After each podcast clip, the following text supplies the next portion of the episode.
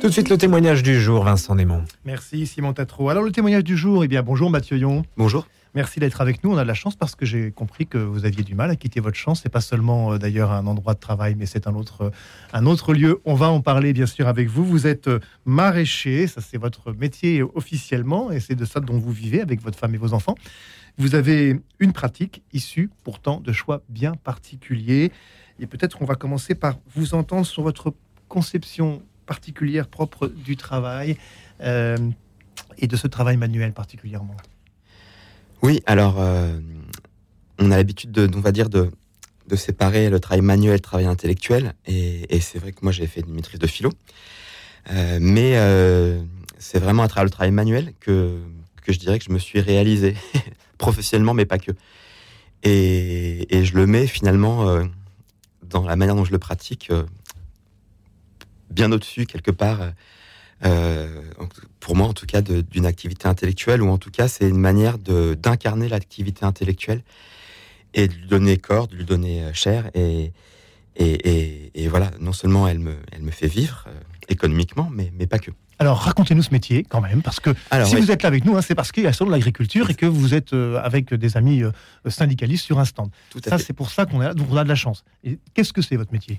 Bah alors concrètement, euh, moi je suis maraîcher euh, diversifié, ça veut dire euh, c'est des, des surfaces où on peut créer une économie viable sur des surfaces pas très grandes. Moi je suis sur un hectare de culture, donc, dans quel, dans quel coin de France donc dans la Drôme à Dieu-le-Fit. Donc c'est la Drôme, voilà, le 26, c'est là où j'ai grandi.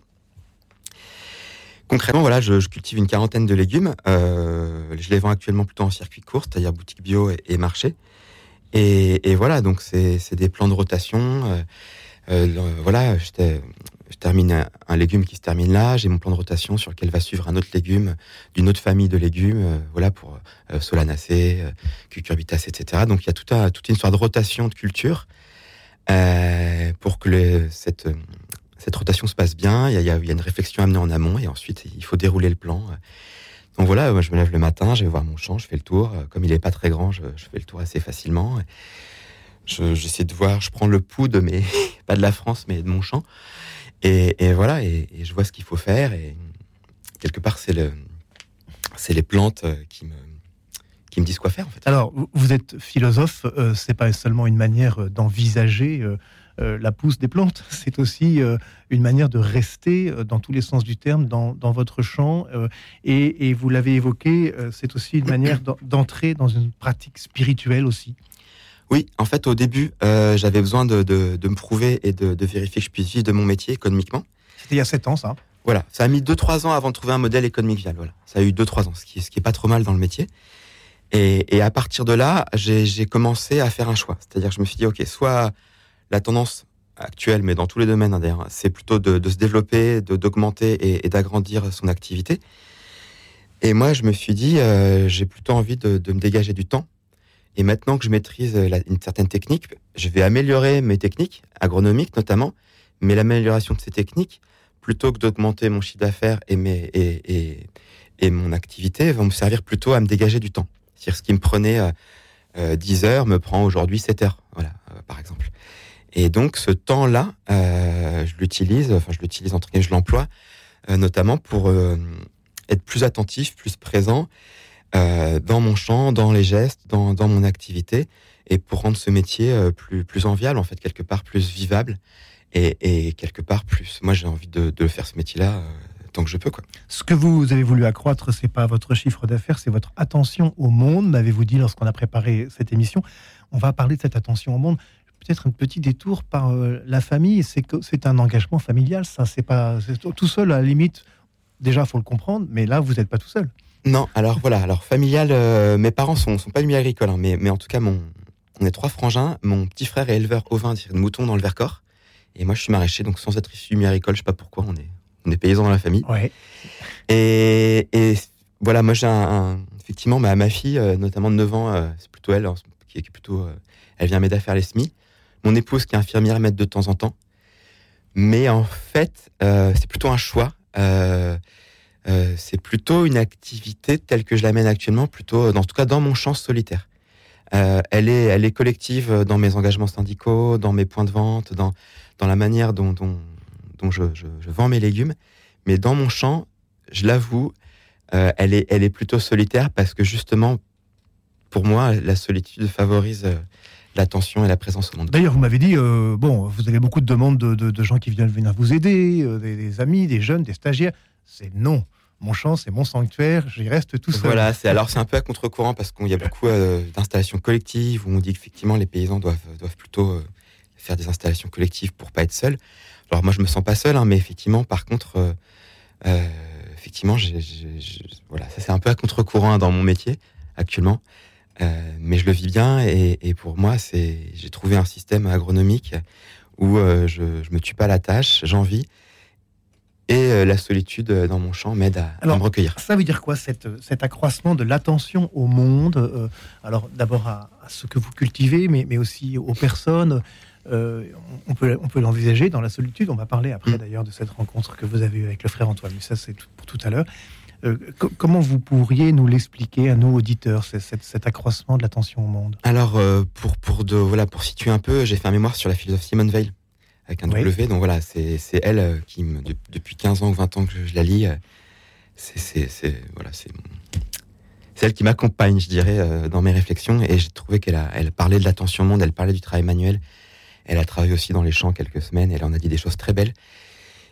Et, et voilà, c'est à cet endroit-là que, que, ça se situe. Je trouve que les paysans ont une place qu'ils ont un peu oubliée, mais qui est très particulière et très singulière euh, dans, dans, la société, dans le monde du travail, parce qu'en fait, être en, travail avec le vivant, c'est il y a une fierté, il y a une, une dignité dans ce métier. Je veux dire, quand même de pouvoir vivre du vivant, c'est-à-dire que c'est le vivant qui me fait vivre, c'est quand même un truc assez rare, je trouve, euh, et qui est quand même assez, assez étonnant, en fait. C'est-à-dire, euh, moi, je fais mes plans, donc à partir de pas grand-chose, on arrive à quelque chose qui, qui, non seulement me, nourrit, donne à manger aux autres, me nourrit, me donne une économie, euh, nourrit mon âme. Enfin, il y, a quelque, chose d'une dimension extrêmement forte. Les, les paysans aujourd'hui, euh, on, on, les entend beaucoup dans la revendication. Là, ce que vous êtes en train de nous dire, c'est que c'est aussi, ils sont aussi un signe vivant de quelque chose euh, d'ailleurs, le, livre que, vous avez écrit, Notre lien quotidien, traite de cela aux éditions Nouvelle Cité, on en reparlera. Euh, c'est peut-être euh, la première chose qu'il faudrait dire. Finalement, vous assurez ou vous montrez, avec l'humilité que, vous avez, un lien qui se perd un peu. Notre société, en d'autres termes, peut-être souffre de quelque chose qu'elle a perdu. Oui, je pense que pourrait quelque part, on parle de, les, paysans sont quelque part des témoins de culture. On parle de ça dans les champs, etc. On met, des, on met certaines plantes en début de rang des vignes, par exemple, pour vérifier s'il y a une maladie qui va arriver euh, dans, dans la vigne. Bon, ben, les paysans. Les rosiers, c'est ça. Les rosiers, voilà. Bon, les paysans, c'est un peu ça, finalement, globalement, et ils sont un peu témoins de culture euh, de là où on en est. Euh, dans tous les sens dans, du, Dans la société en général, voilà. Et, et, quelque part, s'ils sont témoins, c'est quelque part, ils sont aussi gardiens. Et, et effectivement, mais ils échappent pas, ils échappent pas aux contingences du monde. Aux contingences du monde. Et, et, et, moi, alors pour pour situer, hein, je suis pas forcément, je suis pas un nostalgique des années 50 ou, ou euh, avec le bœuf et la charrue euh, avant la mécanisation, etc. Je pense que cette transformation mécanique et chimique après la guerre, portée notamment par la FNSEA, était, était, c'est ce qui a eu lieu, c'est ce qui était probablement à faire. Mais globalement, j'ai l'impression qu'il y a un consensus qui se dégage actuellement, c'est qu'il a peut-être un, il faut interroger euh, aujourd'hui ce progrès pour voir ce qui a été perdu, ce qui a été gagné, ce qui a été perdu et voir où on veut aller. Et si on le fait pas, je pense que ce sera dommageable pour tout le monde. Et alors vous, vous Mathieu Yon, qui avez fait ce choix, euh, encore une vous, vous nous l'avez dit, hein, vous n'êtes pas euh, agriculteur paysan de, père en fils. qu'est-ce que vous Qu'est-ce que vous dites aujourd'hui de cette société que vous avez choisi de, non pas de quitter, mais je dirais de vivre différemment Qu'est-ce qui nous manque à nous, les, urbains, là, qui, sommes un peu dans l'agitation. en disant ça, d'ailleurs, je, je mène peut-être une mauvaise réponse, mais euh, euh, j'imagine que vous n'êtes pas donneur de leçons, c'est pas votre genre, mais en même temps, qu'est-ce que vous, qu'est-ce qu'on a à entendre de vous? Eh bien, il faut pas perdre euh, le lien. Alors, s'il n'y a pas de lien par son métier à la terre, ben, je dirais, il faut, il faut, il faut pas perdre le lien avec ceux qui la cultivent déjà. C'est peut-être la tentative pour moi un peu, un peu pas très réussi du salon de l'agriculture, c'est de de recréer un lien entre le, monde urbain et le monde rural. Et, et c'est pas si simple. En tout cas, je suis pas certain que ça, que ça puisse avoir lieu dans ce lieu. Euh, en tout cas, dans ce que j'en ai vu hier, c'est c'est pas si simple en fait de, de, c'est une vitrine avec c'est une vitrine voilà c'est pas si facile que ça en fait voilà c'est pas si facile que ça de de faire se rencontrer le monde rural et le monde urbain mais mais cette rencontre elle est absolument nécessaire est-ce que c'est aussi une rencontre euh, vous avez cité Simone Veil une, euh, vous invitez ou vous indiquez qu'on peut avoir une rencontre à caractère spirituel avec une expérience comme la vôtre? Oui alors, qui est peut-être plus compliqué lorsqu'on est englué dans un monde euh, hmm. agité et urbain. Euh, probablement. En tout cas, c'est pour mes études, j'ai habité en ville, hein, etc. Donc, oui. mais c'est vraiment à travers ce métier que depuis sept ans que je, le pratique là que clairement que moi j'ai trouvé un, équilibre de vie en fait, un rituel en fait quelque part. je suis quelqu'un de très impulsif et intuitif, mais il me manquait quelque part une, rigueur et, une discipline. Et c'est à travers euh, ce métier de paysan ou qui, est, qui, est, discipliné, qui est rigoureux, euh, même s'il a beaucoup d'espace de liberté, malgré tout. Euh, voilà, là, je peux partir quelques jours de mon champ parce que c'est l'hiver, mais plus la saison va avancer, moins le temps, l'espace-temps où je pourrais quitter mon champ sera réduit. Alors, vous m'avez dit aussi, Mathieu Dion, que vous aimiez être dans votre champ pour ne rien y faire. Je pense que c'est un peu rapide. En tout cas, parce que parce que c'est un lieu dans lequel vous y étiez bien, pourquoi? Pour euh, méditer Alors en fait, alors voilà, je vais quand même là, je vais quand même resituer parce que du coup, je, effectivement, je vais sortir de cette caricature. J'ai installé un Mac dans mon champ, mais en fait, j'y suis jamais. Voilà. Je me dis tiens, je pourrais m'y reposer de temps en temps, mais en fait, j'y vais jamais, donc je le vois, il est là. C'est un rappel peut-être pour vous. Je sais pas, voilà, je vois le hamac. mais euh, non, alors voilà, moi c'est pas là où ce qui est très vivant dans ce métier-là, c'est que euh, quelque part, il ne sépare pas la méditation de l'action. Donc c'est pas je travaille dans mon champ et je m'assois euh, une demi-heure, une heure pour regarder les, petits oiseaux. C'est en fait à travers le geste même de planter, de cultiver, de repiquer, de désherber et de récolter qui est une méditation. Voilà, c'est à travers la manière dont je, dont je, vis ces gestes agricoles techniques qui deviennent une méditation. C'est pour ça que vous avez intitulé votre livre Notre lien quotidien. C'est sans doute un clin d'œil au pain quotidien qui est une référence au travail. Tout à fait. Voilà. Et donc c'est dans ce lien, dans ce travail finalement que vous trouvez. Euh, ouais, au, travail et il me semblait au, temps. L'idée du quotidien, voilà. Donc c'était à la fois le travail et le temps. C'est ces deux sujets que j'aimerais bien se faire se rencontrer. Euh, et, mon intuition, c'est que c'est que là, ça va parler euh, à tout à tout le monde, j'espère en tout cas. C'est c'est que l'enjeu de, demain est, autour de la question du temps. c'est pour moi, c'est là que ça va se jouer et c'est c'est autour du rapport au temps qu'on va pouvoir peut-être euh, petit à petit changer de trajectoire. Euh. Même si l'enjeu peut-être pour nous, c'est pas forcément de dégager du temps, mais c'est de trouver dans le temps que nous vivons euh, un moyen de le vivre différemment. les claviers de nos ordinateurs doivent devenir des champs à labourer finalement, dans lesquels on va trouver un lien quotidien. Ouais, c'est une bonne question. Si c'est possible, voilà. Je, là, là, je suis, je suis très mauvais mauvais client là-dessus parce que j'ai pas de téléphone portable. Mais non, au contraire, au contraire, c'est, vous, vous, vous, tracez une voie, vous tracez un sillon, si j'ose dire. Oui, oui, mais j'ai bien conscience qu'en tout cas, dans certains modes de vie, c'est, ça, ça, paraît un peu lunaire de ne pas avoir de, téléphone portable ni de réseaux sociaux. Je suis pas sur Facebook, donc voilà, c'est. Donc voilà, là, je veux, je veux pas donner des leçons. Voilà, alors on peut quand même vous retrouver, sinon sur Facebook ou sur LinkedIn, on peut vous retrouver euh, sur, euh, dans votre livre, je rappelle, Notre lien quotidien aux éditions Nouvelle Cité. Il nous reste quelques minutes. Mathieu Yon, j'aimerais bien que vous nous racontiez euh, votre, je l'ai appelé comme ça, ce compagnonnage avec le frère Antoine que vous avez vécu. Avec Simone Veil, mais j'ai l'impression que ce frère Antoine a été très très marquant pour vous, ouais, puis votre femme et vos enfants. Je l'ai rencontré il y a 20 ans à Diolfi, donc là où j'habitais pas à l'époque, mais là je suis retourné. Il m'a fait découvrir l'Inde, donc un pays qui a beaucoup compté pour moi. Je suis pas retourné depuis 10 ans, mais c'est un pays qui a été important pour moi. Et dans justement ce rapport au temps dont je vous parlais, voilà, on, on s'installait à Diolfi dans la Drôme. Euh, j'étais paysan, je suis toujours. Et, je, voilà, je vais voir frère Antoine qui à ce moment-là était en maison de retraite au pied du rocher de Roquebrune où il a vécu. Qui était un, frère, hein, un frère, un frère hein. cistercien. Alors un frère un peu, un peu, un peu, un peu, un peu, un peu original, euh, mais qui était frère cistercien et qui a vécu 50 ans dans une grotte à Roquebrune sur Argens. Et voilà, il me dit, euh, voilà, est-ce que je peux venir chez toi? Après, après, en quittant son, son, sa maison de retraite, en fait. Ouais, bah non, il était à la maison de retraite, je vais le voir, et, parce qu'il quittait la grotte à 95 ans, parce qu'il était tombé, donc euh, il n'y avait pas tellement d'autre solution que de le mettre en maison de retraite à ce moment-là. Je passe le voir, et un jour, il me dit, Mathieu, est-ce que je peux venir chez toi? Vivre chez Ouais, vivre, à la maison, carrément. Et, et, ce rapport au temps, au temps dont je, que je vous décrivais, dans un, un, temps très contraint, très, très, avec tout un tas de, de contraintes, d'obligations et autres, on n'aurait jamais dit oui. Et mon épouse, on, voilà, un peu inconscient, mais c'était très beau. Euh, on, il, est venu à la maison. Donc on a fait les papiers, et 15 jours après, je suis retourné le chercher. Et, il est non seulement il a vécu à la maison sa dernière année de sa vie parce qu'il voulait il voulait finir sa vie quelque part hors de l'institution et il est mort à la maison. Donc moi j'étais là quand il est décédé à son dernier souffle. Je l'ai habillé euh, avant que les pompes funèbres arrivent. Donc voilà, c'est cette expérience du temps dans mon métier que je vous décrivais là nous a permis aussi d'accueillir frère Antoine chez nous avec nos enfants et qu'il puisse finir sa vie dans la famille.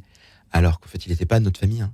Euh, je suis pas de sa famille. Oui, et puis il avait vécu 50 ans en ermite, donc on peut imaginer que sa vie, enfin, son habitude de la vie sociale était un peu réduite. Alors ouais, il y avait un peu de passage. Euh, c'est un ermite social. Ah oui, d'accord. Ouais, ouais, et qu'est-ce qui vous a apporté alors? Qu'est-ce que ça vous a Qu'est-ce que qu'est-ce que vous Cette expérience ou lui en général Cette, cette expérience. Bah, cette expérience, en tout cas, moi, je, je, je, je me suis dit qu'il faudrait que je m'en souvienne quand ce serait mon tour de mourir, je veux dire. Euh, déjà, j'espère que j'aurai la, la, la, capacité de le faire. Et, et, ça a rendu la mort euh, assez assez simple en fait. Voilà, juste petite anecdote quand il est mort, donc c'est quelqu'un qui, qui, était très, il est, c'était un sorte de moine errant, si vous voulez, un peu dans une tradition qu'on a en Inde, mais finalement qu'on retrouve dans les évangiles. Hein, euh, oui. Jésus qui, qui n'a pas reposé sa tête.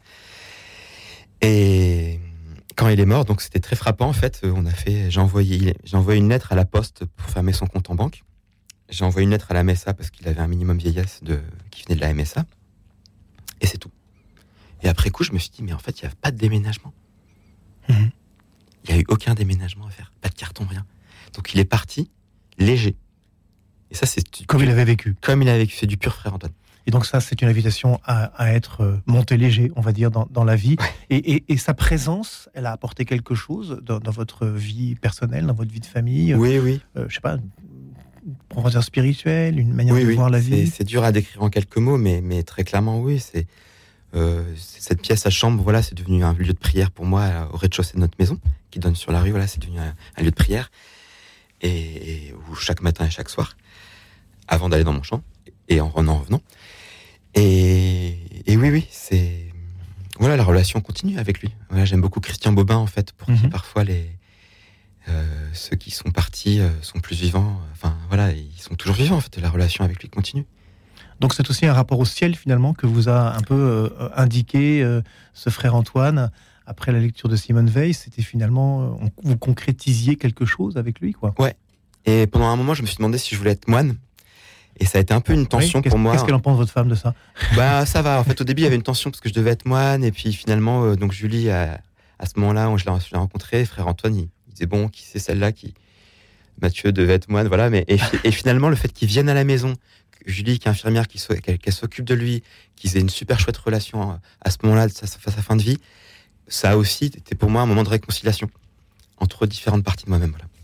Mathieu Yon, merci mille fois d'être venu à ce micro euh, entre deux présences sur, sur les stands de, du Salon d'agriculture, qui n'est pas un exercice facile pour vous, on l'a compris. Je rappelle que vient de paraître aux éditions Nouvelle Cité un ouvrage que vous avez trouvé le temps d'écrire malgré votre travail qui s'appelle Notre lien quotidien. J'invite tous les auditeurs bien sûr à se le procurer, à le lire et puis on peut vous suivre aussi dans différents médias, notamment Le Pèlerin, nos amis Le Pèlerin que, que l'on salue et qu'on aime bien. Merci beaucoup Mathieu Yon et très bonne journée Merci. à vous. Merci.